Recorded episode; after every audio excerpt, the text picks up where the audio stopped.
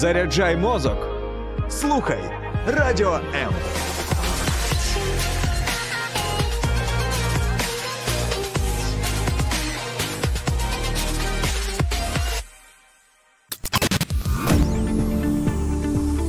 Біблія під іншим кутом. Програма сторінками Біблії з пастором Сергієм Наколом.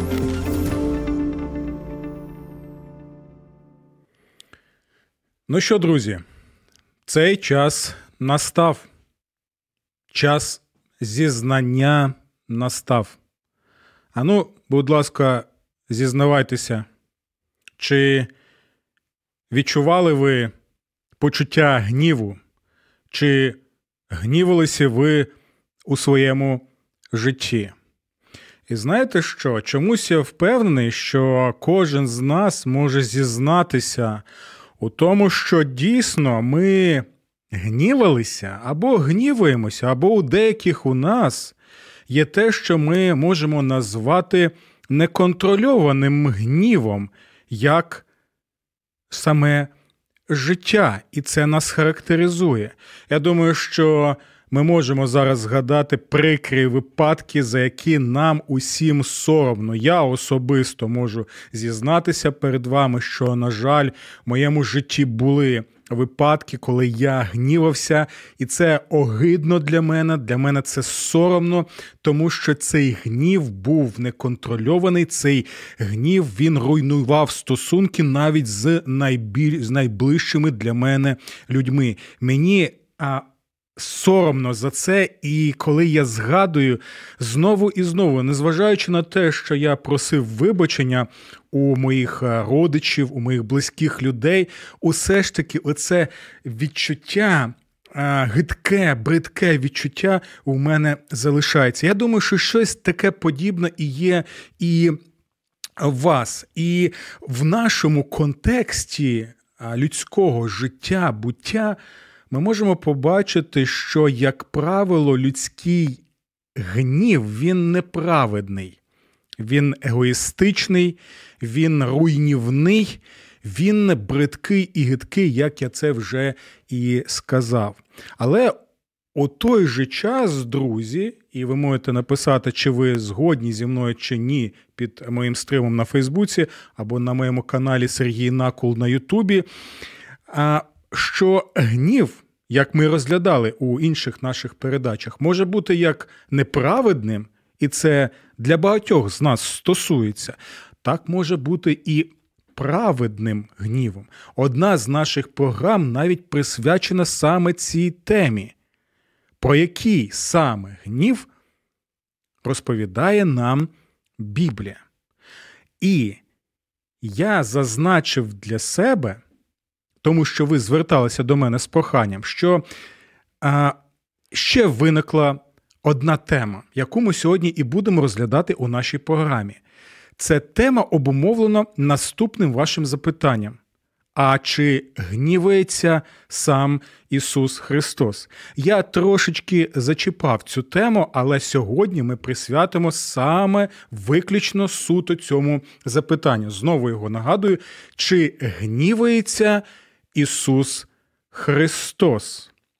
І, будь ласка, ви можете написати свою точку зору стосовно цього запитання, що ви думаєте на основі Біблії. А ми, звичайно, будемо звертатися до книги. Псалмів. Чому? Тому що знову нагадаю, хто не знає, ми вже протягом декількох місяців розглядаємо таку, на, на мій погляд, дивовижну життєву і актуальну книгу як книга псалмів. Так? Тому сьогодні, щоб ми могли відповісти на це запитання, чи гнівається Ісус Христос. Ми спочатку розглянемо лише один псалом, друзі, один. Їх набагато більше, але часу у нас, на жаль, немає. І ви це також і е, пишете у своїх коментарях. Далі, що ми зробимо? Наприкінці програми ми розглянемо книгу об'явлення, яка також допоможе нам відповісти на запитання, чи гнівається Ісус. Таким чином, у нас таки, знаєте, буде сьогодні сендвіч. На початку у нас буде псалом з книги псалмів. Наприкінці у нас буде книга об'явлення, так? а от між ними буде три випадки, пов'язаних з Господом Ісусом Христом саме у Його служінні на землі. Так? І ми прочитаємо Євангелія і подивимося, яким же чином він е, діє, і чи дійсно були хоч якісь там кейси, за які ми можемо зачепити, щоб е, відповісти на питання, а чи дійсно у Ісуса Христа був прояв гніву. Добре. Псалми, Євангелія і книга об'явлення. Ну що ж, знову нагадую, це запитання стосовно нашої програми сьогоднішньої, чи гнівається Ісус. І далеко, друзі, ходити ми не будемо.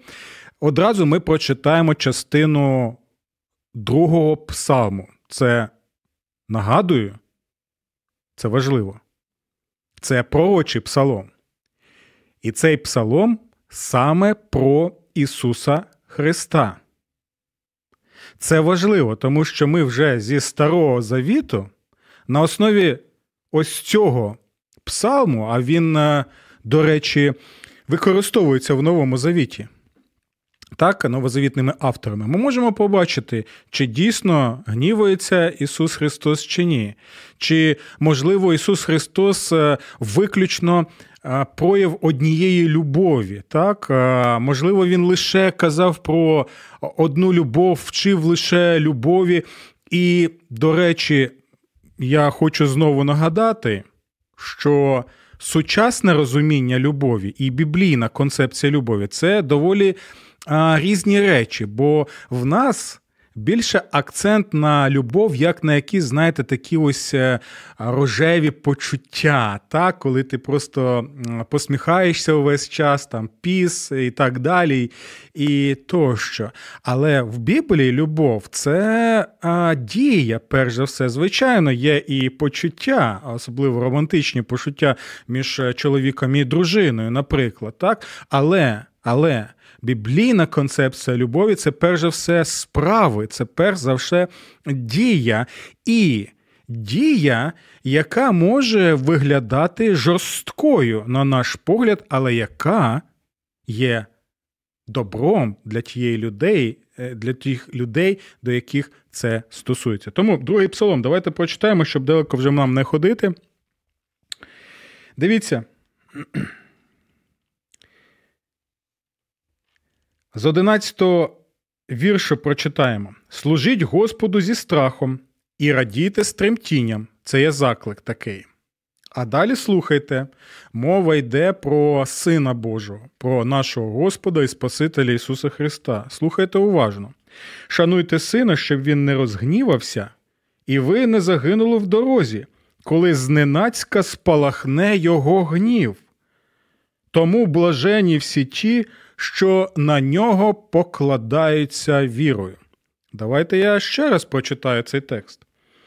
Шануйте сина, це прямий заклик і повеління до людей, щоб він не розгнівався. Ви почули це, це слово? Щоб він не розгнівався. Цей син, Ісус Христос, Він може розгніватися. І далі Він каже: і цей гнів може призвести до того, що люди які плюють на Ісуса Христа і бажають жити своїм життям, порушувати Його заповіді, ці люди можуть загинути в дорозі. Це вельми серйозно, друзі, попередження. А далі знову посилюється цей заклик наступним чином, коли зненацька спалахне його гнів або вибухне його гнів. Розумієте, про що йде мова? Тобто, уже на основі другого псалму, пророчого псалму, який був написаний ще за сотні років до народження Господа Ісуса Христа, вже на цій основі можемо побачити, що Він каже, що Цар Ісус Христос, Господь і Спаситель, Він не лише може. Гніватися, але він і гнівається, і цей гнів призводить до того, що нечистиві, які порушують увесь час його заповіді і бажають встановити своє царство на землі, вони будуть знищені. Їх доля, їх шлях це, на жаль, загибель. І що ще ми можемо побачити, що це, знаєте, ось такий цікавий вираз, що зненацька спалахне його гнів, або це зненацька буде вибух гніву. Так, це те, що друзі, до речі, сталося вчора в Криму. Так, ніхто навіть і гадки не мав, що може ось такий бути потужний вибух на авіабазі е, агресора Російської Федерації. І всі були з одного боку шоковані, так, а з іншого боку, а багато людей вони раділи, тому що ось таким несподіваним чином звершилося правосуддя Боже у конкретному ось у цьому випадку. Так ось навіть цей приклад він може нам, знаєте, трошечки показати, яким може бути вибуховий гнів Божої справедливості у царя Ісуса Христа. Добре, це ми прочитали. Давайте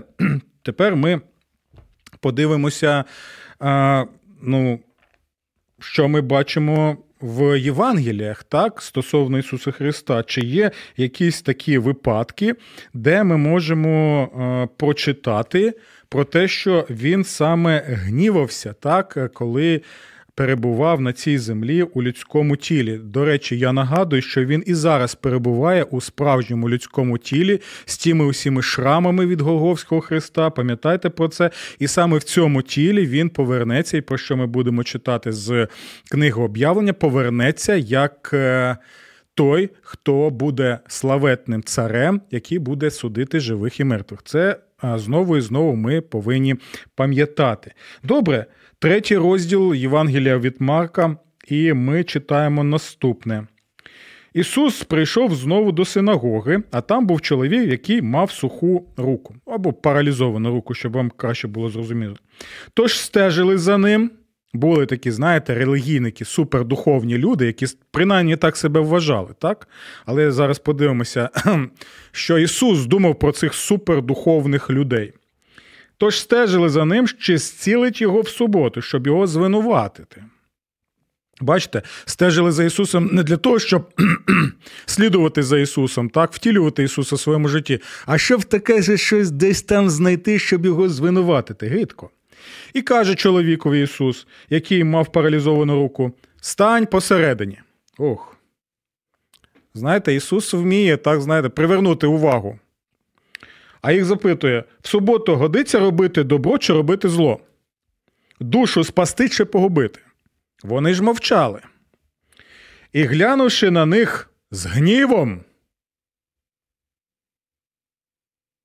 І глянувши на них з гнівом. Друзі, я не помиляюся. Тут використовується грецьке слово оргес. Саме грецьке слово оргес. Оргес перекладається саме як гнів. По-іншому ви його не перекладете. Ось саме так і ніяк інакше. Тому читаємо. І глянувши на них з гнівом, засмучений закам'янілістю їхніх сердець, він каже чоловіку: Простягни руку, друже. Той простягнув. І рука стала здоровою. І ось тоді вийшли фарисеї відразу ж разом з іродіянами зібрали раду проти нього, як же ж його знищити? Почули? Тому в Євангелії від Марка ми бачимо Господа Ісуса Христа у людському тілі. І ми бачимо, що дійсно а, Марк пише, що у Ісуса Христа був саме гнів, справжній гнів. Але на відміну від е, нашого людського гніву, так, який зазвичай у нас є. Е, ми можемо побачити, що в Ісуса є праведний гнів, той праведний гнів, про який, про якого пророкує е, книга псалмів у другому псалмі. так? І тепер дивіться, але чому, що спровокувало цей праведний гнів Ісуса Христа? У чому була взагалі справа? Справа була в тому, що люди, які вважали себе супердуховними людьми, е, люди, які вважали себе релігійними вчителями, проповідниками, так, е, голосом нації релігійної, ось ці люди, замість того, щоб втілювати і практикувати дух, дух Божий. А який це дух Божий? Дух Божий і дух Біблії це саме коли Бог спасає, відновлює, рятує, робить вільним. Почуйте це слово. Бог робить рабів вільними. Бог робить рабів гріха, смерті, сатани, диявольських систем. Бог робить цих людей вільними. Це те, що нам спочатку і до кінця розповідає уся Біблія. Наш Бог це Бог, який звільняє людей. Наш Бог це Бог, який бажає звільняти людей і мати справу з вільними людьми. А що ми бачимо у цьому е, випадку?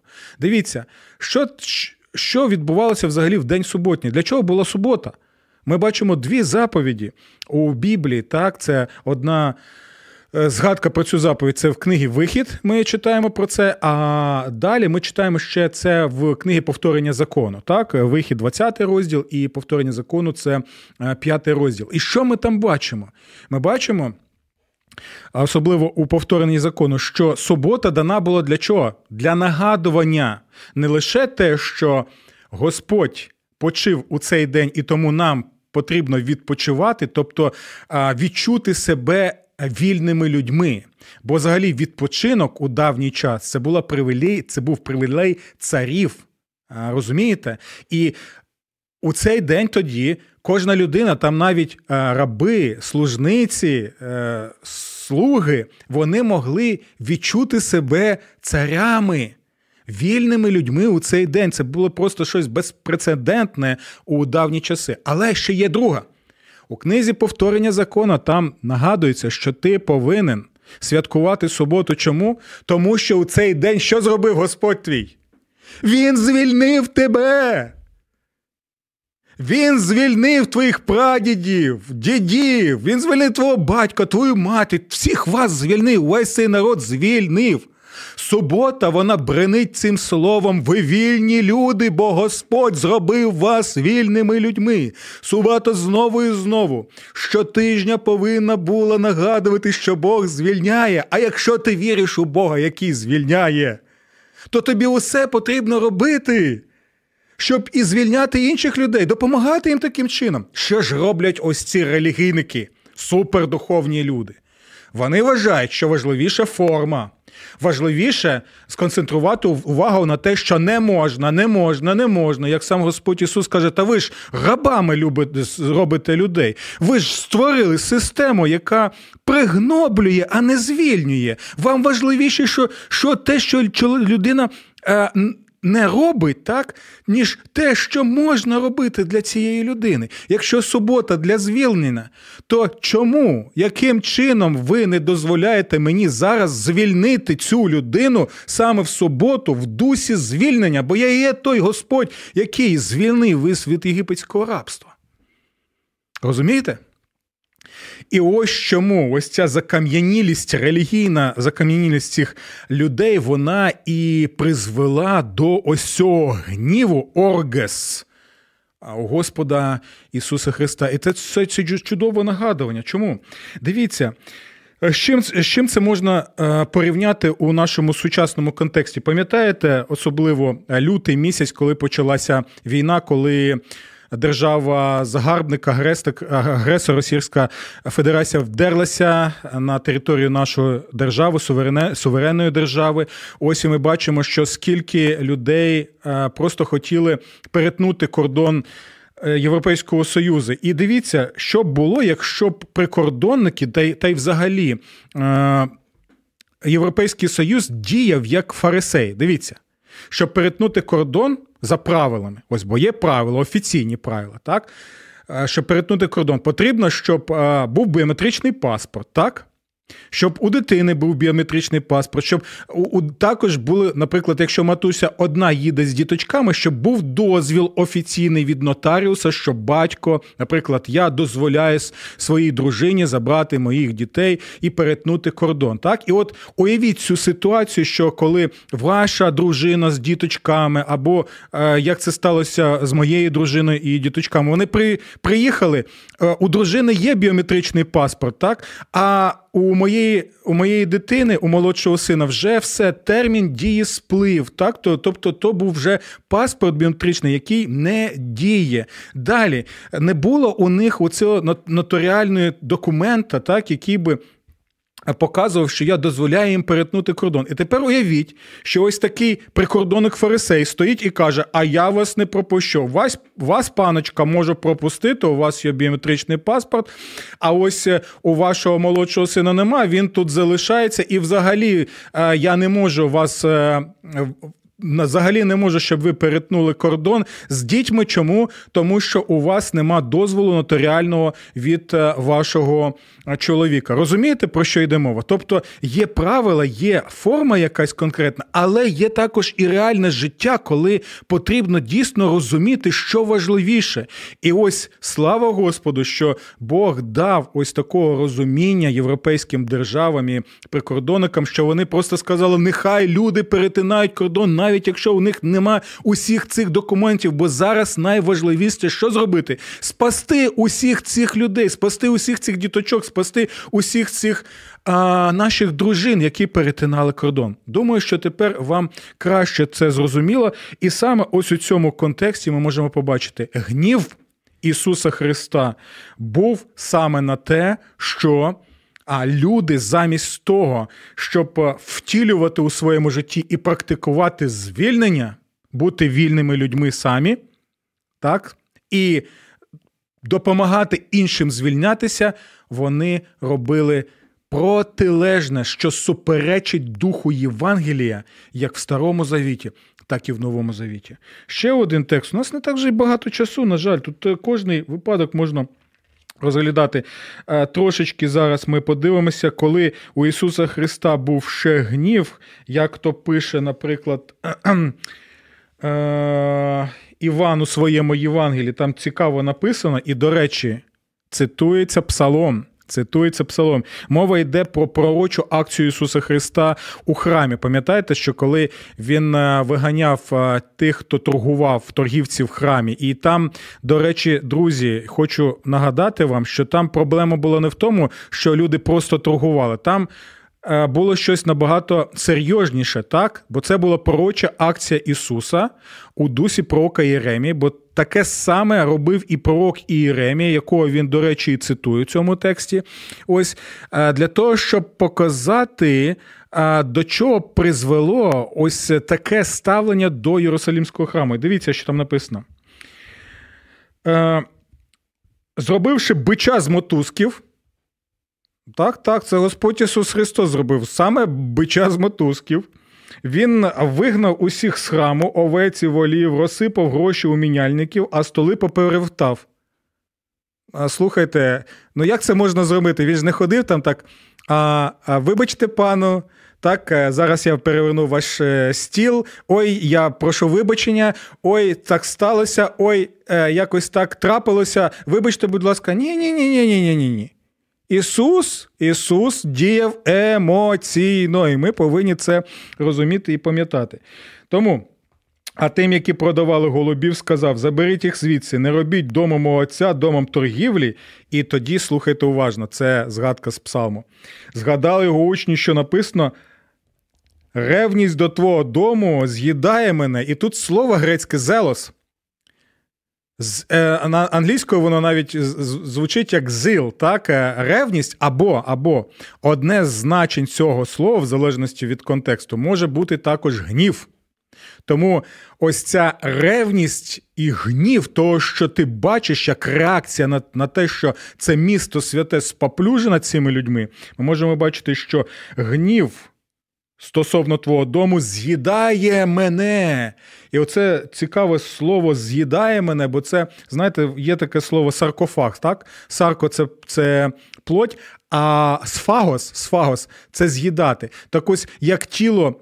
Е, смертю з'їдається, так? Е, з'їдається, і від нього нічого не залишається, лише кістки, а навіть може і кістки далі зникають. Ось так і цей гнів настільки охопив Господа Ісуса Христа, коли він робив цю пророчу акцію в храмі. Чому цю пророчу акцію? Чому такий був гнів у Ісуса Христа? Знову, знову і знову це тому, що була встановлена релігійна система, яка пригнічувала людей, яка відокремлювала людей і не давала можливості.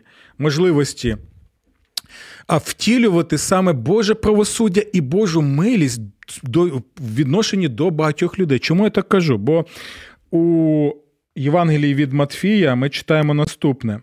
Ісус увійшов у храм і вигнав усіх, хто продавав і купував у храмі, перекинув столи міняльників грошей і ослони тих, які продавали голубів, і каже їм: написано: мій дім буде названий домом молитви. Це він цитує пророка Ісаїю. А далі ви ж робите його печерою розбійників. Це він цитує пророка Іеремію. Якщо ви побачите контекст, то там чудово зрозуміло, про що йде мова.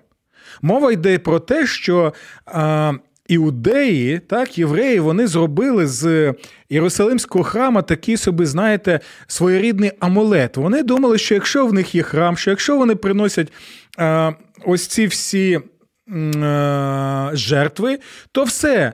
Е, в них є такий карт-бланш, в них є вже квиток е, від Бога, який надає їм можливість просто не турбуватися про те, що трапиться з ними. Вони були впевнені, що вони з Богом, що Бог буде завжди з ними, нічого з ними не трапиться погане. А Ісус каже, коли цитує Ісаю, що дом мій наречеться домом молитвам, там далі Ісая пише: домом молитви наречеться для кого? Для усіх народів. Почули? А що робили тоді євреї? Вони відокремлювалися замість того, щоб свою місію виконувати. А яка була місія? Вони повинні були бути світлом для народів, щоб народи бачили це світло, і всі йшли на це світло і приєднувалися до Божого народу і прославляли його. Що вони робили? Вони зачинилися. Для них храм став таким місцем, таким маркером відокремлення від усіх інших. Ось. Ми в такому будиночку своєму, так як то кажуть, а я в доміки, так, і е, нам усі інші не потрібні. Якщо хочуть прийти, хай приходять, але нехай знають своє місце. Ми тут е, першого сорту, а вони там другого чи третього сорту, як то вже будемо дивитися. Ось про це йде мова у Господа Ісуса Христа, коли ми бачимо його гнів. Бо це і є цей Господь Ісус Христос, який прийшов для чого? Щоб у ньому отримали благословення як пророцтво каже ще, і Божа обіцянка нашому пророцю Аврааму, щоб у ньому саме Ісусі Христі мали благословення усі народи. Ось чому зараз.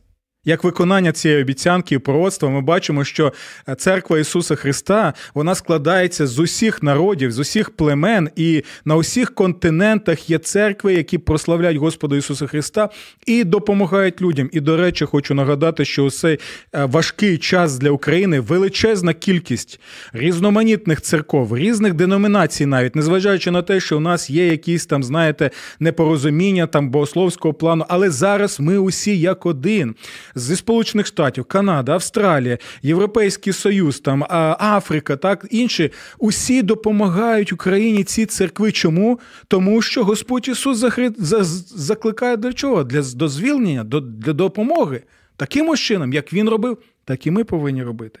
І наступний він каже: ви ж робите його печерою розбійників. Це цитата з пророка Іеремії. Якщо ви почитаєте контекст, з якого цитує Господь Ісус Христос, ми можемо побачити, що там дав Господь повеління Іеремії стати навпроти храму і е, починати пророчу акцію стосовно людей, які наплювали на Божу справедливість і правосуддя, там пророк Іеремія, він що робить?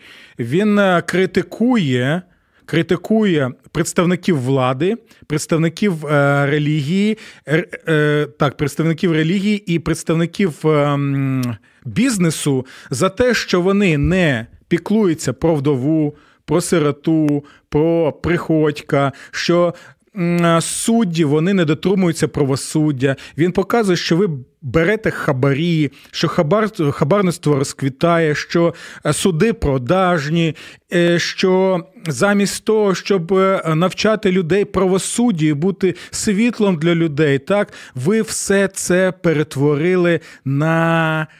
Е, протилежні речі, і замість того, щоб допомагати людям і звільняти людей, піднімати людей з їх скрутного становища, ви ще більше, ще більше робите їх рабами ось цієї системи і прикриваєтесь храмом. Чому? Тому що ви перетворилися на розбійників, так? Пам'ятаю, як Зеленський казав наш президент, уйді, розбійник, так? Зразу, одразу згадав ці слова. Ви перетворилися на розбійників, і ви приходите до храму таким чином, так? що цей храм тепер для вас як така от печера розбійників. Чому? Тому що ви думаєте, що ви можете практикувати усі ці безбожні речі, приходити в храм, як у нас там так думають, що прийду в храм, поставлю свічку, хресне знамення зроблю, там ще там пожертвую на храм, і все мені буде така от індульгенція. Ні, не буде, не буде, не буде. Бог попереджає через пророка Єремію і попереджає саме через Господа Ісуса Христа. І ось саме такі речі. Не просто обурювали Ісуса Христа, а провокували у нього гнів. Далі, ой, у нас часу майже немає. Трошечки просто згадаю ще, коли е, у Господа Ісуса Христа було відчуття гніву. От е, думаю, що кожен з нас, коли бачив. Е, вбиту дівчинку так у Вінниці, але це лише один випадок. Таких випадків ви знаєте багато. Я думаю, що кожен з нас відчував з одного боку так а, щиру, щирий біль, так, сльози котилися у нас на щоках текли у нас на щоках, нам було болісно бачити цю маленьку дівчинку, яка так загинула. І в той же час у нас були зміжені почуття ось цього гніву і обурення до тих людей, які усе це коять. Це просто щось неймовірне. І ви бачите, з одного боку біль і співчуття. Так, емпатія людська, з якою наш творець створив нас, а з іншого боку, у той же час одночасно і гнів, який клокотав у наших серцях, у наших душах на тих, хто це творив. Ось щось подібне ми бачимо е, при описі Господа Ісуса Христа, коли е, йому сказали, що друг його помер, Лазар, коли він чи за декілька діб повернувся до того міста місця. Бачить, як плаче е, плачуть сестри Лазаря, і там ось використовується таке словосполучення, що він плакав, але у той же час. Дух його був, як е, знаєте, своєрідне море.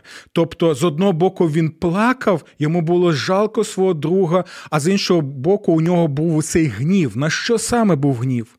У нього Сльози його показували те, що йому жалко людське становище, якому ми опинилися з причини нашого гріха, який лише е, спотворює і спотворює і знищує те, що в нас є. Але з іншого боку, у нього було ось це відчуття гніву до чого?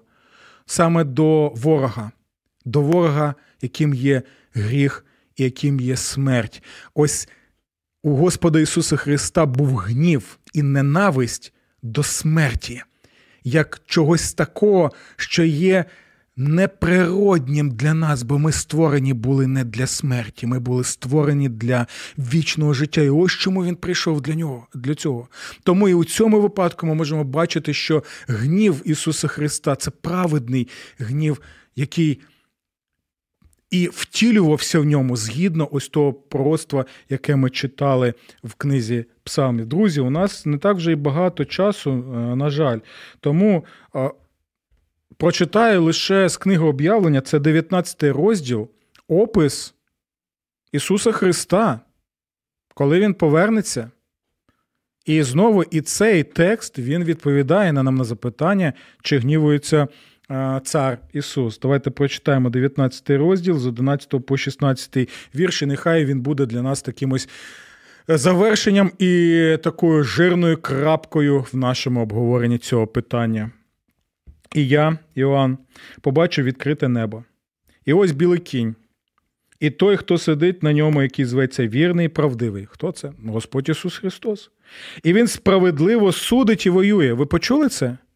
Він справедливо не просто судить, а справедливо судить і не просто воює, а справедливо воює. Очі ж його, наче полум'я вогню, а на його голові багато вінців. Він має написане ім'я, якого ніхто не знає, тільки він сам. і він задягнений в одяг, окроплений кров'ю, а його ім'я Боже Слово. Тобто Логос, яким сам Іоанн називає Ісуса Христа в Євангелії від Іоанна. А небесні війська, ви почули? На небі є війська, у Бога є війська. А небесні війська рухалися слідом за ним на білих конях, одягнені в білий чистий вісон. Із його уст виходить гострий меч, щоб ним поражати народи. Він їх пастиме залізним жезлом і топтатиме у винні давильні лютого гніву. Бога Вседержителя. Ви це почули? Це слова, які ми б чули де у пророчому псалмі, другому псалмі. Це ті слова, які ми чуємо також у пророків, у пророка Ісаї, наприклад. Але знову прочитаю. З його уст виходить гострий меч, щоб ним поражати народи. Він їх пастиме залізним жезлом і топтатиме у винні давильні лютого гніву Бога Вседержителя. І він має на одязі і на своєму стегні написане ім'я Цар над царями і Господь над володарями. Чи гнівається Ісус? Так, гнівається. І гнів Його завжди справедливий, завжди чистий. Тому у нас є надія і впевненість, що цей гнів він справедливо знищить усе те нечестя, увесь гріх, усе пригноблення, яке зараз є на цій землі. Тому надія лише у цареві і Спасителі Ісусові. Усього вам доброго, Божих благословень і до наступних зустрічей в нашій програмі. Сподобався ефір? Є запитання або заперечення? Пиши радіом.ua